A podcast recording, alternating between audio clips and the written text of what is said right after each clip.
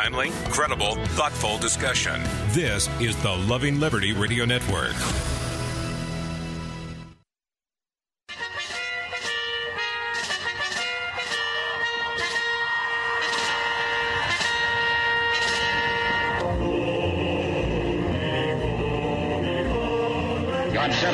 I need somebody willing to get up before dawn, milk cows, work all day in the fields, milk cows again, eat supper, then go to town and stay past midnight at a meeting of the school board. So God made a farmer.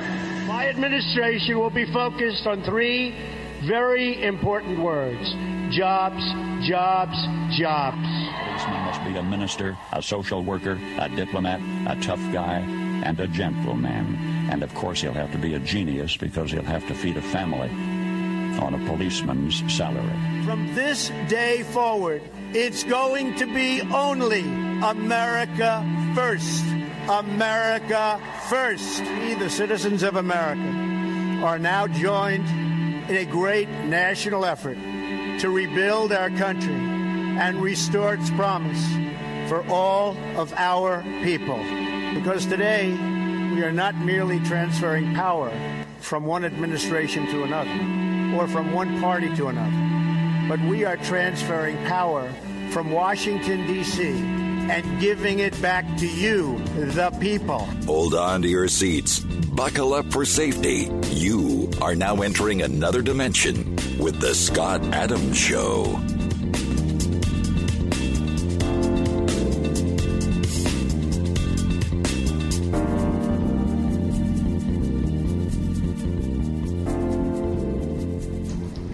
And that's right. My name is Scott Adams. You're listening to the Scott Adams Show. I want to thank everybody for tuning in today.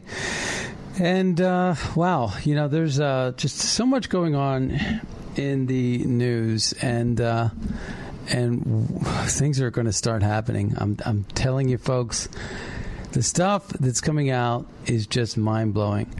When you get your head around the, the fact that we have two nuclear bombs going off at the same time. Um, it was Mayor Giuliani, Rudy Giuliani, just recently said that uh, Seth Rich, he's interested in learning more about the Seth Rich case. He tweeted that out five days ago. He retweeted a Matt Couch tweet. And Matt Couch uh, has a good source with Ed Butowsky, Ed Butowsky is currently in litigation, uh, being sued by Aaron Rich, Seth Rich's brother, and together they're you know getting all kinds of discovery, which indicates that you know Ellen Ratner. Um, which is a Fox News journalist, a legit person. Uh, her husband, her brother, who passed away uh, from natural causes, uh, was actually doing work with Julian Assange, and so Julian Assange is under wraps. He's he's in custody. And so, what's interesting is when you take a look at Seth Rich and you take a look at all the evidence, the, uh, the person who controls all the evidence and knows everything, that's Julian Assange, and they were trying to kill him, just like Epstein. Um, well, Epstein might not be dead. And so it's there are two cases that can bring down the entire house. And I'm not talking about the House of Representatives, I'm talking about the whole enchilada. You got Epstein and Seth Rich. Those two nuclear bombs control everything. Those are the linchpins. Those are basically the pins you pull out of a hand grenade. And been on radio five years now.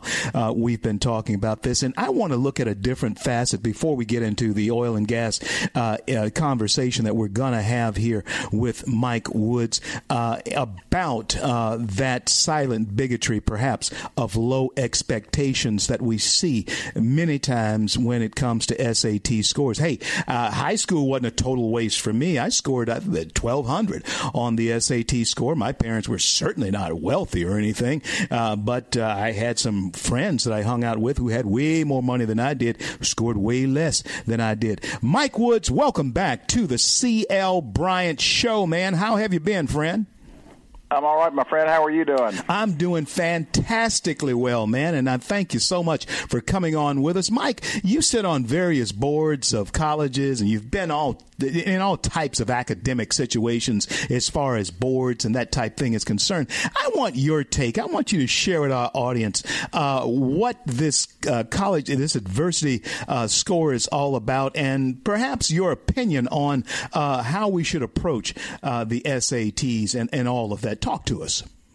Well, uh, CL, we continue to dumb down our colleges, unfortunately, and and uh, it's it's really sad that that the students we're turning out of high school aren't prepared. I mean, look what we had to do in Louisiana years ago. The the the, the driving force behind the the community colleges uh, was the fact that that our high school grads weren't college ready. Uh, they they couldn't take algebra 1 they couldn't take english 1 and so as a result they were spending a year uh, at a four year institution taking courses that didn't count as college credit uh, and, and so we developed this community college system to encourage those who didn't go early on and encourage those who weren't college ready to go uh, to a community college pay a, a smaller admission price uh, and get those credits so then they could go on to a four year institution and graduate. But it, it's it's just typical of what we're doing here in the United States that we, we lower our expectations constantly, whether it be uh, college applicants or, or, or anything. I mean, we're just we're, we're giving excuses to everybody that well, you, you can't cut the mustard, so we're just going we're going to lower the bar. And when we talk about turning out a good citizen, Mike, when we and and the the, the fabric of our nation, when you have uh, college students and people coming out of high school, perhaps who uh, by uh, well, skin color or, or, or, or, whether it is ethno uh, or, or not ethno, but economic, uh, socioeconomic conditions that they grew up in, whether they're white or black, and they're given a pass, not expecting them to achieve. Does that affect negatively that person going forward? Do they continue to expect a pass? Is that the the, the, the, the trend that is set? No, no question. I mean, if if you are raised saying, "Well, look, you you, you come from a lower socioeconomic level, or you have a different color of skin, so we don't expect much of you," I mean, what does that tell you as a child? Well, I don't have to do as as good because uh, they don't expect as much as me. And and the other side of the equation, as you know, CL, I, I have a Vietnamese uh, child. Uh, when she was going off to school, they had suddenly there was a, a an, an anti-Asian uh, culture in the colleges because the, the the Asian kids were getting all the scholarships. So Mekon had a, a a harder time in her applying for scholarships because of the fact that she was Asian. So you know it cuts both ways. Harvard is saying that uh, they have a, actually Harvard has a knock on Asian uh, students by saying that their personality uh, is not uh, what others are, and it is just it's just absolutely ludicrous what what what they're what they're saying. Uh, uh, many Asian acquaintances, friends that throughout the nation that I have, and as far as I can tell, they, their their personalities would actually sit in this seat and have a better show than me. It is amazing how we label certain ethno ethnic groups in this country, and it has to stop. And I think Donald Trump, uh, when he is not biased in any way of how he dishes out compliments toward people or even criticisms toward people, I think he actually puts the country back on a track that is healthy in 2019. Mike, um, now when we think about the criticisms that's going to come from the left uh, with this change in SAT and and and all of that. Uh, is are the progressive liberals going to uh, let up off of this? And uh, will they want this back? Why would they want this back? Well, I, I can't imagine that they would. I mean, th- there is a lot of criticism, and and uh, but you know the the the standard uh, line of the day is that well, a single score is wrong, it's confusing, and and you need to to uh, look at all the factors. But but it's it's just another way to to scam the system, so to speak. That you know your your score really doesn't mean anything uh, because of, of where you went to school or, or what your your father or mother did for a living. Uh, and so, you know, I mean, they're they're bringing in the, you know, where you live, rural, suburban, uh, the, how large is your senior class, uh, you know, uh, how many of the students in your school got free lunch. I mean, it's it's stuff that that uh, I mean has absolutely nothing. And, and again, I, I look back at, at my child uh, who's Vietnamese, who, who was a boat child, came over here uh, through Catholic Charities, ended up in Shreveport in the fourth grade, spoke no English. Uh, and yet started off in, in a, a, a school system and, and graduated uh, with honors from Magnet High and went on to University of South. You know, she came into our family when she was 11 uh, had had been away from her natural parents since she was 3 uh, and yet made straight A's the entire time. I mean, so you know, you, you can you can argue all you want that oh she was uh, impacted in an adverse way and, and you should have, have, have treated her different. But uh, the bottom line is that you know she got out of college in four years with a degree in economics and her husband is a um, an optometrist in in, uh, in Hawaii and, and doing quite well. So I, it, it's all just a bunch of bull. Absolutely. And hey, folks, uh, whether you're a prince or a pauper, let me tell you, hard work does have its own merit. My granddad told me the easiest way to make money is to work for it, and that's the same way to get grades. I have known kids, very poor kids. In fact, you can ask Clarence Thomas uh, about his upbringing, and uh, he he told me himself that he he should not have been. He should it, it, with the storyline line that he came from, he should not be a Supreme Court justice. And folks, uh, that is a testament to uh, working hard and getting it done. Now, Mike, let's switch uh, topics here for just uh, a few minutes. Um, gas prices are real low, and all you students out there, and all you parents of students out there, uh, they may stay low, they may rise again, but either way, you're going to have to buy the gas, and you better have some money in your pocket if you want to do that. So, uh, when we think about uh, the rise and fall of the gas prices, Mike, we're all enjoying right here in our little neck of the woods uh, uh around the country. I just came from Chicago up there. It's I think it's nearly three twenty five or something up there. Uh, two eighty six, I think was the late, uh, lowest I saw it. Mike, these prices in in Louisiana are beautiful. How long can we expect them to stay that way? Well, I, I think here in Louisiana, CL, we're going to see this. You know, I, I bought gas. Uh, I think 204 um, uh, yesterday. Uh, I know I, I was in Dallas over the weekend, and it was 231 over there. Uh, but but I think we're going to continue. You know, crude prices are bouncing around between 52 to 58 dollars a barrel. And I think we're going to see as we we end the driving season this weekend with Labor Day uh, coming on, and uh, as you know, the first of October we go back to a, a winter blend of gasoline, which is cheaper to make. So I think you're going to actually see prices coming down a, a little bit more. But uh, we wow. certainly can't complain here in Louisiana. I had a friend who was in California two weeks ago, and he said, "I'm paying four dollars and ten cents out here." I said, "Yeah, about a dollar fifty of that is state and federal tax, but um, and plus California has their own special blend." Blends of, of gasoline that, that makes it more expensive. But I, I think we're going to see continue to see uh, low prices in, at the gas pump for, for now and and uh, in the future. Mike, uh, a lot of people are confused about the uh, conflict that the president is having with the Iranians. Does that affect us at all here in America? It doesn't appear to be affecting us here in Louisiana. Speak to us about that. Well, the, of course, he is uh, not allowing the Iranians to sell any crude, and and I mean they're they're cheating here, there, and everywhere, selling to China, and and their tankers running around with Iranian crude in it. Um, it really doesn't have that great of an impact on us, CL, because we have uh, continued to improve the uh, the capacity of, of U.S. production. We're we're now producing over 12 million barrels a day here in the United States, uh, thanks to the shale revolution. Uh, you know, we still consume over 19 million barrels a day, so we still have a 7 million shortfall. But uh, what we're producing here is a light sweet crude that's coming out of the, the Permian Basin and all the, the shale plays, the Bakken and, and others.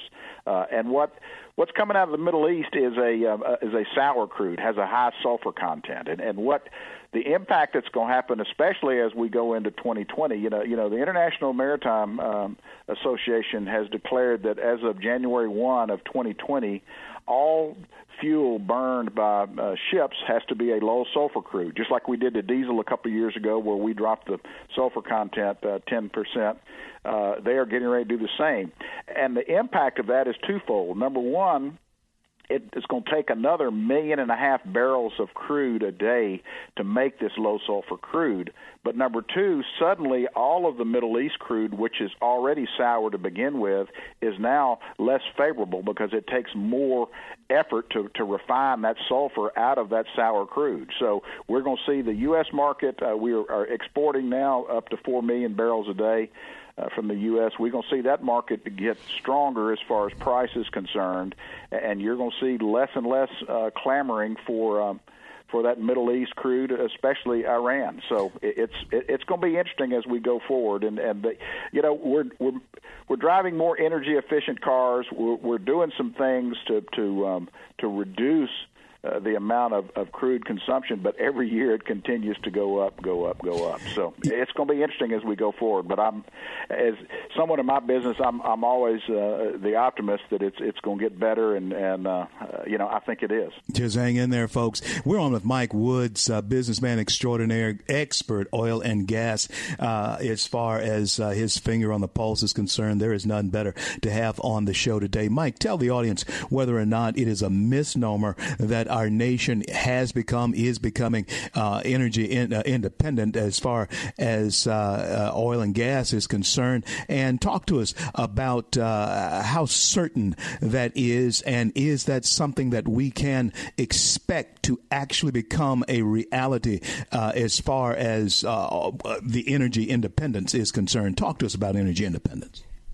Well, we are headed that way. Uh, had crude prices stayed over a hundred dollars, uh, the, the the experts contended that we would be producing enough by 2020 to not have to go outside of the United States for, for any crude. Now, th- that's somewhat of a of a, a misnomer.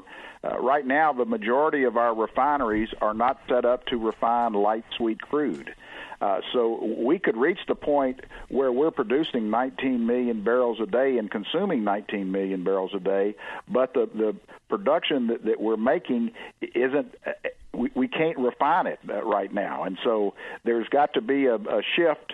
Uh, and of course, there have not been any new refineries built since 1979, and the reason that that they are set up to refine sour crude is because you know up and oh ten years ago we weren't producing five million barrels a day here in the U.S. So if we didn't import the sour crude, we we didn't have any crude to to um, to refine into gasoline. So th- there's got to be a shift there. So even if we become quote energy independent, uh, we're still not able to to take advantage of our energy independence because uh, unless we do something with our refineries. Um, we can't refine light sweet crude. It can't run it through refineries that are set up to to ref, uh, refine sour crude. So you know, energy independence is somewhat of a misnomer, uh, but but the good news is that we are, are able now. You know, up until three years ago, it was against the law to export U.S. crude, and so it had had we not changed that law, we'd just be sitting on millions of barrels of of, um, of light sweet crude that we couldn't do anything with. So at least we're able to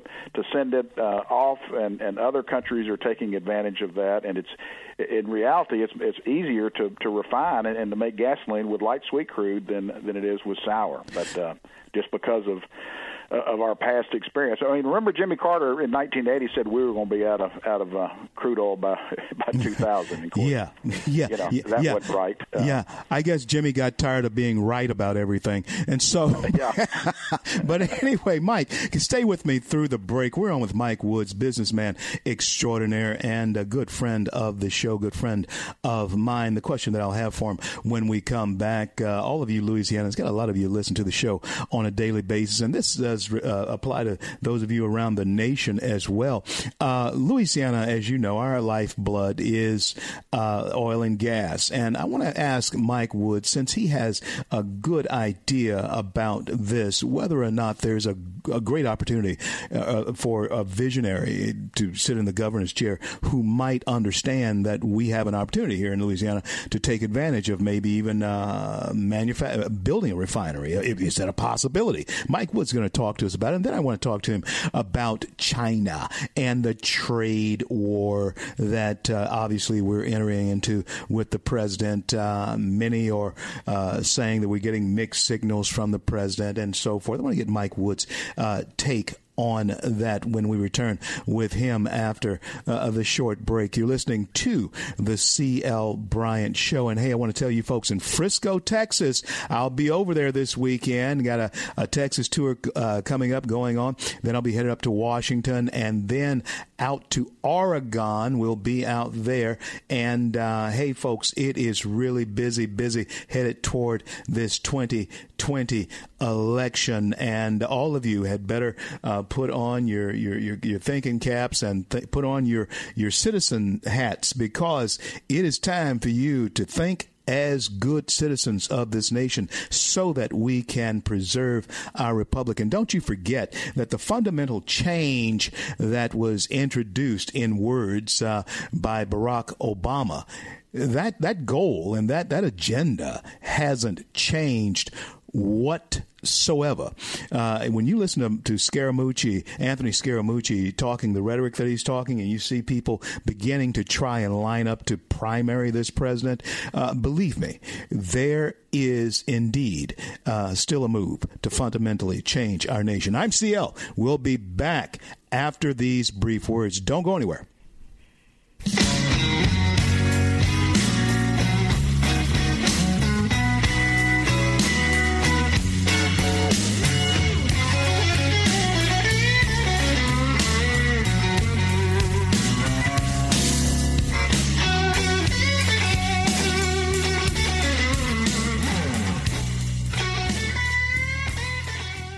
Red State Talk Radio is now available as a voice command on your Amazon Echo and Echo Dot by simply saying, Alexa, play Red State Talk Radio. Red State Talk Radio on TuneIn. Concern to every single American. Now, we've been hearing all these stories about sanctuary cities, sanctuary cities that. You can now find us on the Amazon Echo and Echo Dot, on TuneIn, on iHeartRadio, and we also have the phone apps in the App Store for your particular phone. And just in case we activated your Echo Dot, Alexa, stop.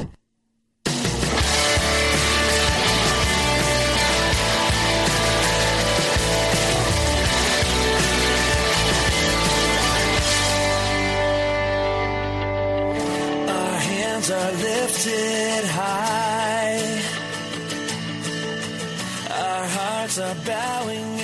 CL back with you coast to coast and border to border. My special guest is Mike Woods, businessman extraordinaire. And I'm so gra- glad that he's a friend of mine. Both of us are Louisiana boys from the great city of Shreveport. And uh, we certainly hope that it will uh, become that way again with the right planning and efforts uh, in our future. But we're also from the great state of Louisiana as well. There is no place uh, in the continental United States like Louisiana. In fact, there's no place in the world like our home state of Louisiana. Mike, is there an opportunity for us to take advantage of um, a need uh, to have refineries, uh, perhaps a refinery built in our state? Is there anyone that you see that might have a vision for that in this uh, projection of a, a gubernatorial race in this off year election? What do you say about it?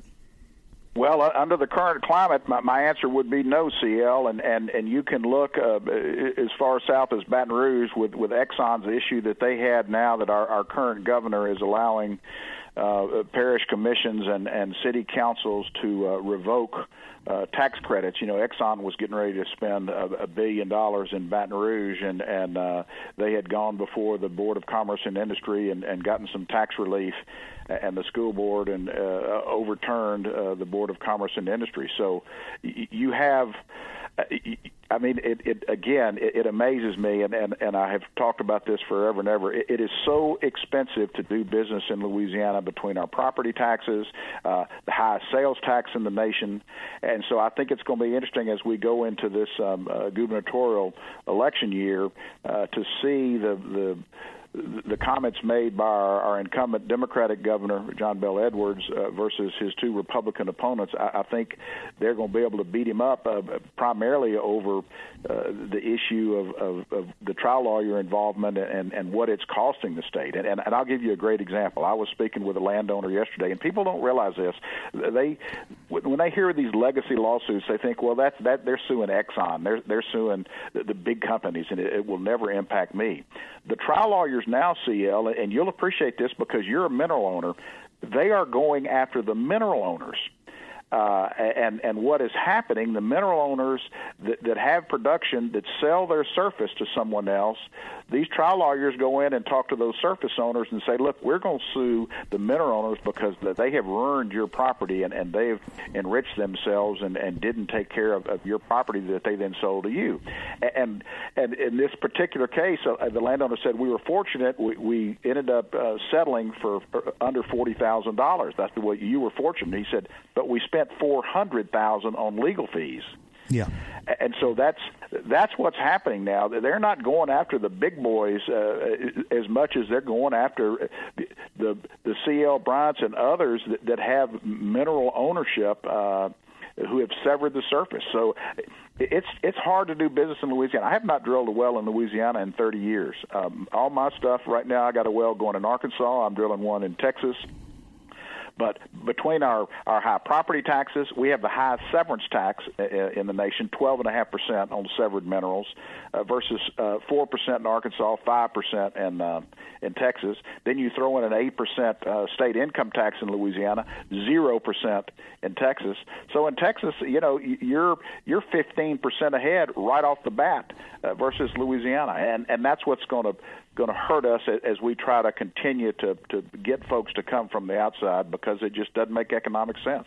When we talk about uh, economic sense as well, my guest is Mike Woods, uh, businessman extraordinaire um, oil and gas man, certainly in particular. Uh, a lot of advice that uh, he has given all of us here on the show through the years. When we talk about uh, economic common sense, uh, give us your take on the president's method of handling uh, the Chinese. They have been cheating us, treating us like chumps uh, for the last sixty years, twenty years at least. tell us, tell us, Mike, your take on on the president and perhaps the criticism that he's receiving as far as his approach to China? Well, it, it's interesting, CL, and I'm going to give you two different examples and, and then give one that, that I, I think is, is really uh, truing. Uh, I was watching this morning on on uh, Squawk Box, and they had uh, the former ambassador to China, Max Baucus, who was a, a Montana U.S. senator. He was an Obama appointee. Uh, he spent three years in China as the ambassador, and of course, he was lamenting the fact that oh, we're losing the, the fight with China. That that the, the Chinese uh, don't see our current president as as being strong, and and so it, it's just you know it's terrible, terrible, terrible. Well, then you go and look at Lindsey Graham, uh, chair of the Senate Judiciary Committee and also serving on foreign relations, and he says surrendering to China uh, to their cheating w- would devastate our economy and and. Um, uh, Trump, unlike any other president, is is doing something about about the China problem, and and so the Democrats say we're failing. Uh, Lindsey Graham says we're not. Uh, well, so let's let's go to somebody who maybe uh, is somewhat impartial. And I didn't realize this till I started doing a little research this morning. You know, the the Mad Money man uh, Jim Cramer is a Democrat. And, and what does Cramer have to say about uh, what Trump is doing? Uh, he said that he has the upper hand, that the Chinese respond to people who, who deal in strength. Uh, and Cramer says, you know, I don't care about politics. I care about the stock market, and what our president's doing is working for the stock market. And and don't be alarmed with what's going on as far as bond yields, because everybody else around the world has has got negative yields in their bonds, and so money is flowing into the U.S. and that's why we have an inverted uh, yield curve between the two year and the ten year. But he said, you know, the market's getting ready to take off again, and and it's thanks to our president. So you know, it, who do you believe? Uh, if you say I'm not going to believe the, the, the elected Democrat side or I'm not going to believe the elected Republican side. Here is a, a Democrat, Jim Cramer, who's simply in the market to make money, and he said what the president's doing is right, and, and, and I concur. And, and there's there's other issues. There's no question China has been cheating for years, and, and none of our presidents, Republicans or Democrats, uh, uh, paid any heed to that. But but another thing that nobody's talking about is this fentanyl issue. You know, China is flooding uh, the U.S. market with fentanyl and and um, We've had, uh, you know, in 2007 there were 2,000 overdoses of fentanyl. In 2018 there were 32,000 overdoses, and there's been a huge amount of fentanyl that's coming in through uh, Florida. And the former uh, Florida AG is, is is jumping up and down saying if we don't start looking at this, look at what's happening in Hong Kong, and and that's going to have an impact as far as as uh, the China negotiations, and and you know, so it's it's a kind of a, a, a tit for tat game, and and the president says we're going to do this, and then China says we'll do this, and then he backs down, and they back down, but it's it's the way it's the way that he bargains it, and people, you know, it, it it tickles the daylights out of me because you know they can't figure out what he's doing, and and I, I, but I think he's a genius. I mean, I think he's he knows exactly what he's doing, and and through his tweets and through his jumping up and down and, and it's driving the press absolutely crazy. And that uh, you know, and that's good. people like you who are spreading the word. Uh, you know, good for you. Good for you. And you know what, Mike? Uh, we're gonna we're gonna leave it there. I have uh, uh, coming up uh, here on on with me is our good friend, United States House Representative Mike Johnson. He's gonna be on with me. But Mike, it's always always great to have you on. You always give us clarity into topics that we must talk about. And if the president is crazy, he's crazy like a fox. Let me tell you that. I really believe it. and uh, listen, man, continue to fight the good fight. God bless you and God keep you and your family. We'll have you back on real soon. Thank you so much for being on here Thanks, with me today. You bet. Bye. I'm CL. This is the CL Bryant Show. And hey, folks, uh, back in 1939, let's see, back in 1938, back in 1938, um, we had a movie called Mr. Smith Goes to Washington. Yeah. And when I think about my next guest, that's exactly who I think about. I think about Mr. Smith going to Washington and laying into the fat cats up there. I want you to help me welcome back to the show a good friend of mine and someone who is doing a fantastic job for the great state of Louisiana. My friend Mike Johnson, welcome back to the CL Bryant show. How are you, man? Hey, my friend, great to hear your voice. As always, it's good to be back. Thank you so much, Mike. Uh, hey, listen, I know that you're fighting the good fight up there. And, you know, Mike, I, I, I was saying uh, on the road the other day, I was up in Chicago, and uh, I was saying that in, in order to change uh, America, you don't necessarily change the history books, but you change the definitions. Mike, there seems to be a, a change in definition of what a conservative is uh, these days. Uh, you talk to us about it. You are up there heading up committees and, and on uh, committees, and uh, you're working with uh, the Republican Study Committee, which is the largest caucus of conservatives in Congress, 145 members. Mike, are a lot of those, a lot of things that are coming out of uh, our party. Uh, both of us Republicans, uh, and it, it doesn't seem like conservative stuff. How do we change this? Is there a definition change going on? Talk to us. Uh, that, that's a great uh, question, a great issue, CL. It's one we've talked a lot about on Capitol Hill here in the last couple of years. We're, we're kind of in uncharted waters in a way. We're in we're in uh, we're in an area and an era in, in America's politics that um, is difficult to define sometimes.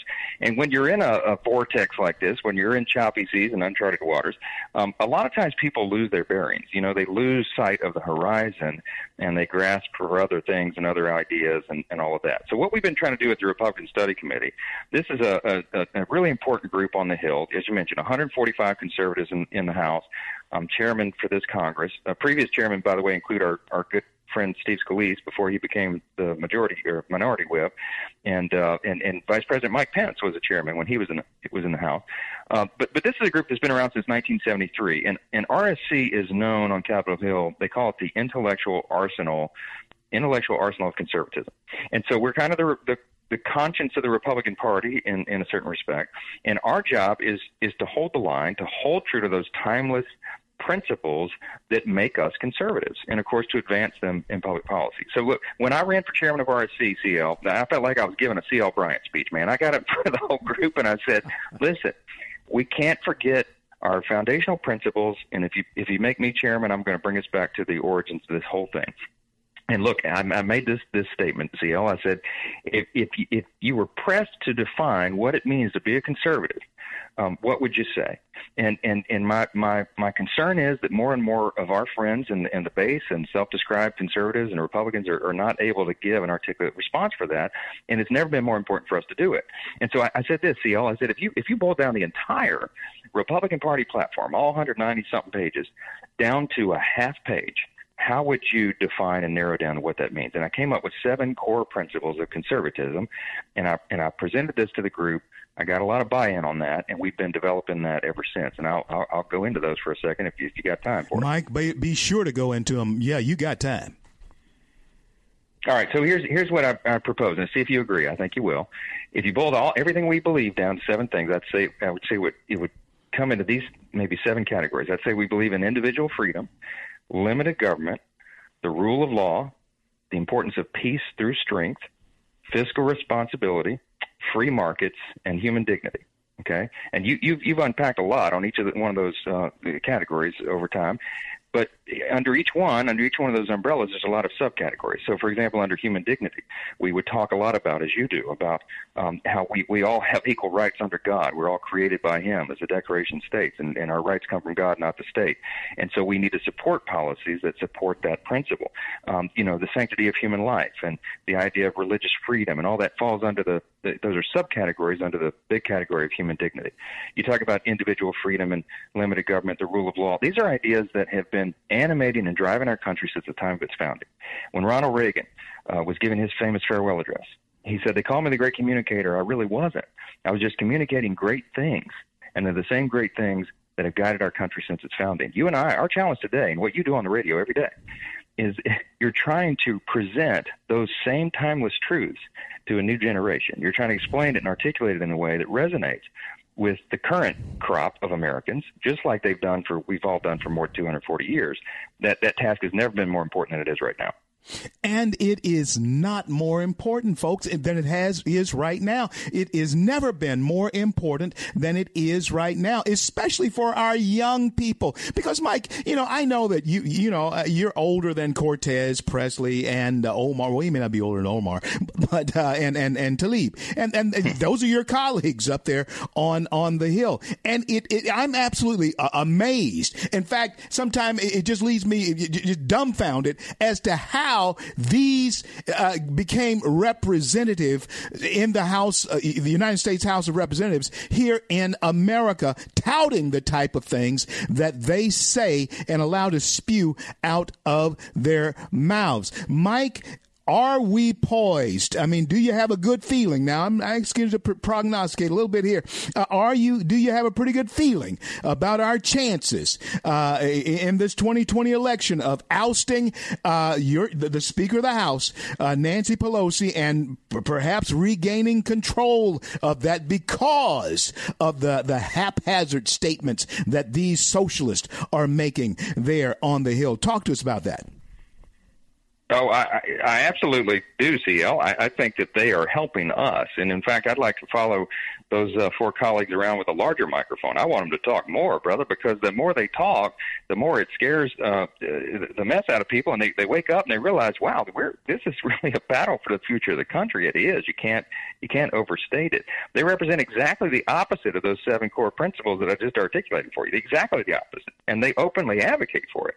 What's so scary right now is that in, in you know in previous generations you always had a few fringe people you had a couple socialists buried there in the democrat party and and some sort of fringe leftist you know the bernie sanders type well now it has become the actual platform of the party i mean they're openly advocating for these things on the floor of the United States Congress. It would have been unimaginable for previous generations um, to, to, to think that we would come to this place in this time, but here we are.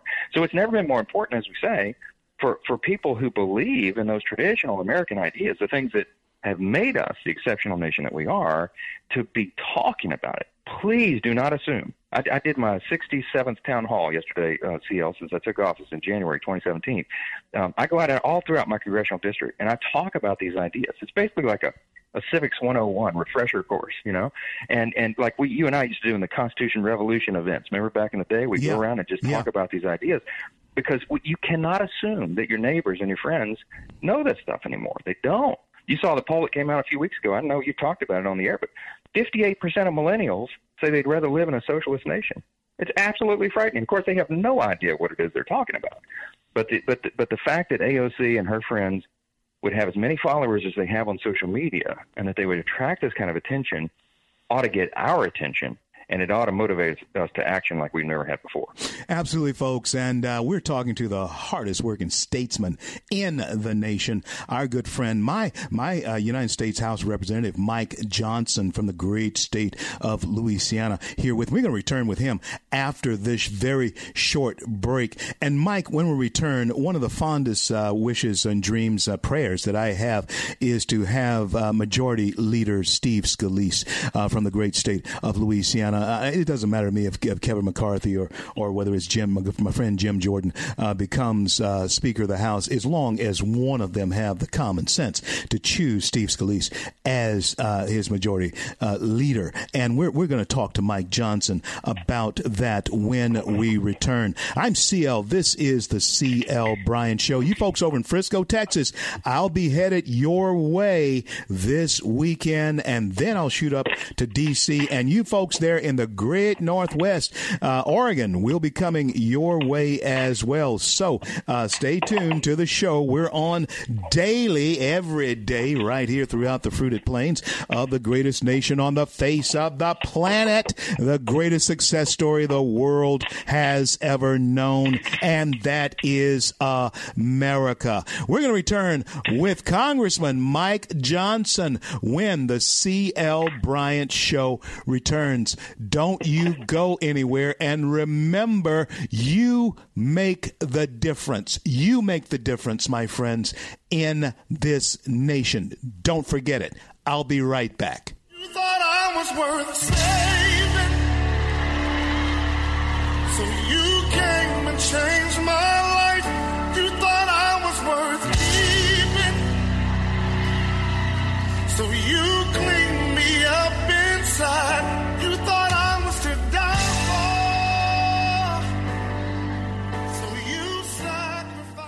Red State Talk Radio is now available as a voice command on your Amazon Echo and Echo Dot by simply saying, Alexa, play Red State Talk Radio.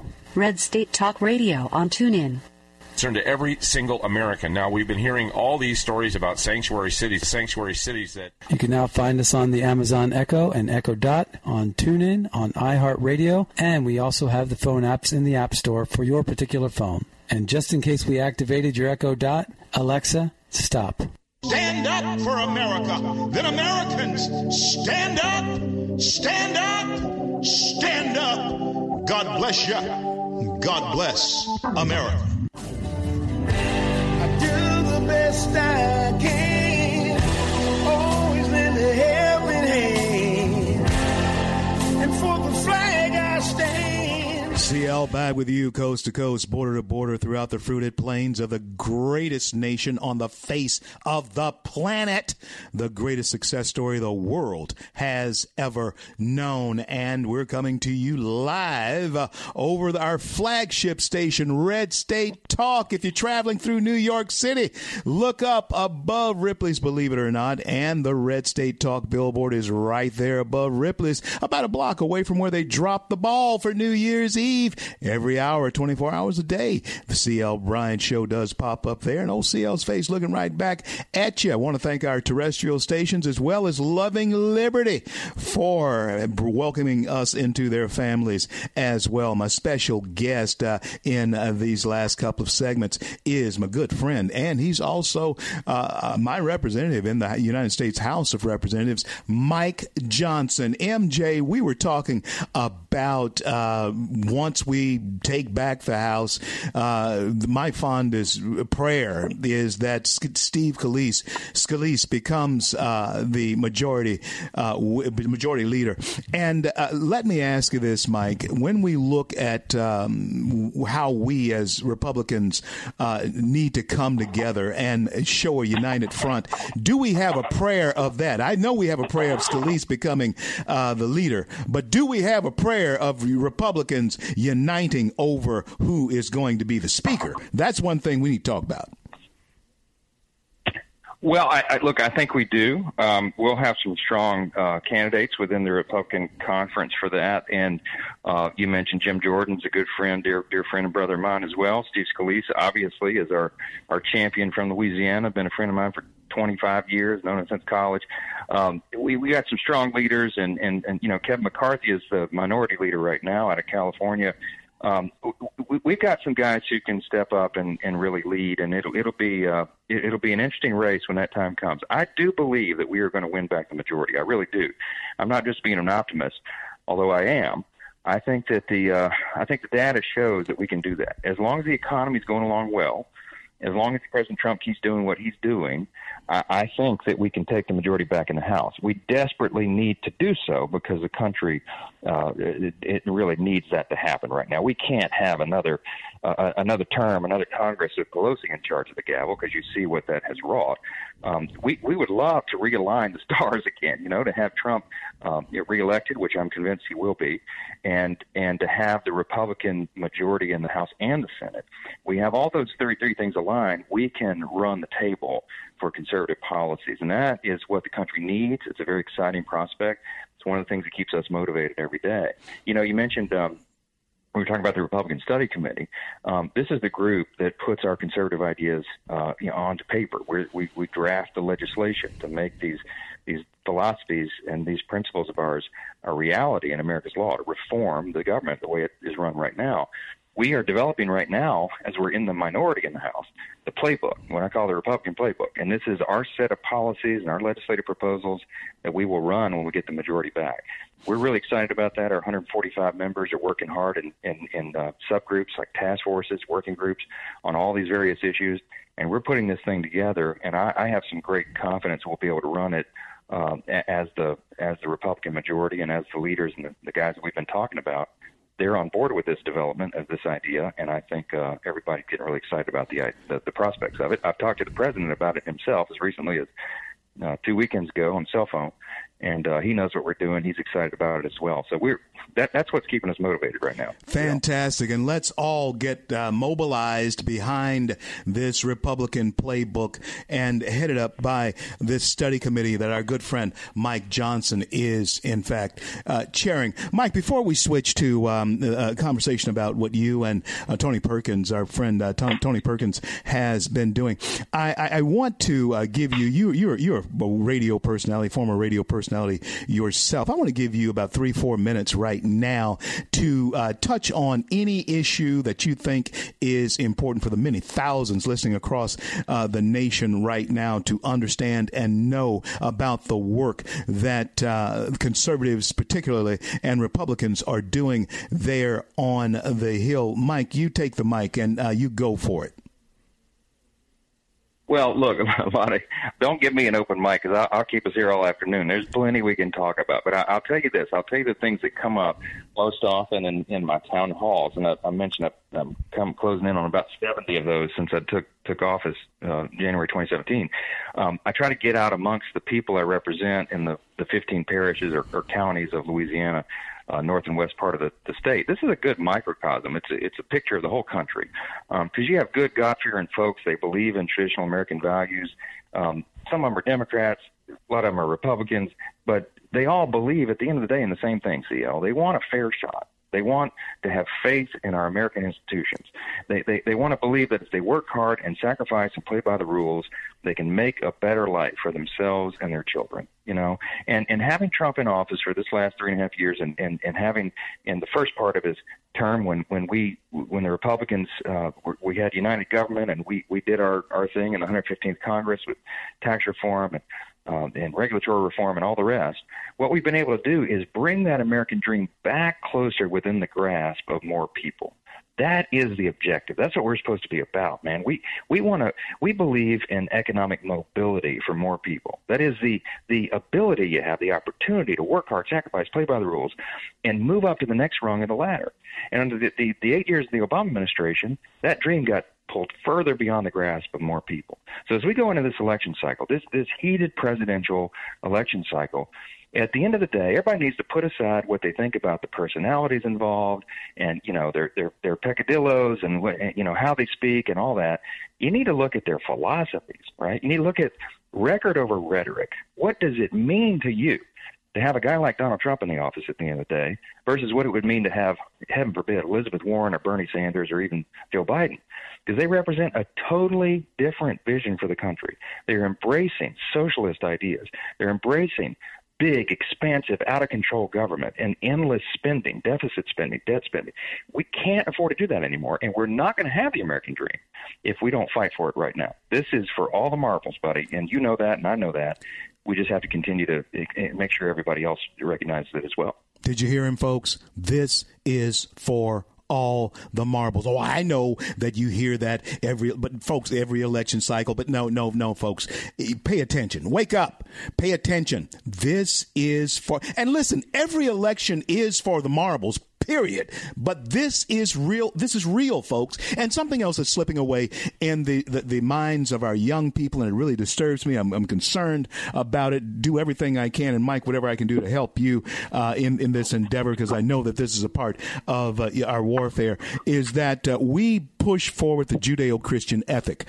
And Mike, you and Tony uh, had you and uh, Tony Perkins had been um, out uh, and about talking to people about what it means means to be an American from a Christian perspective and how those ethics do and have shaped the fiber, the fabric of our nation. Talk to us about that work that you and Tony had been involved in.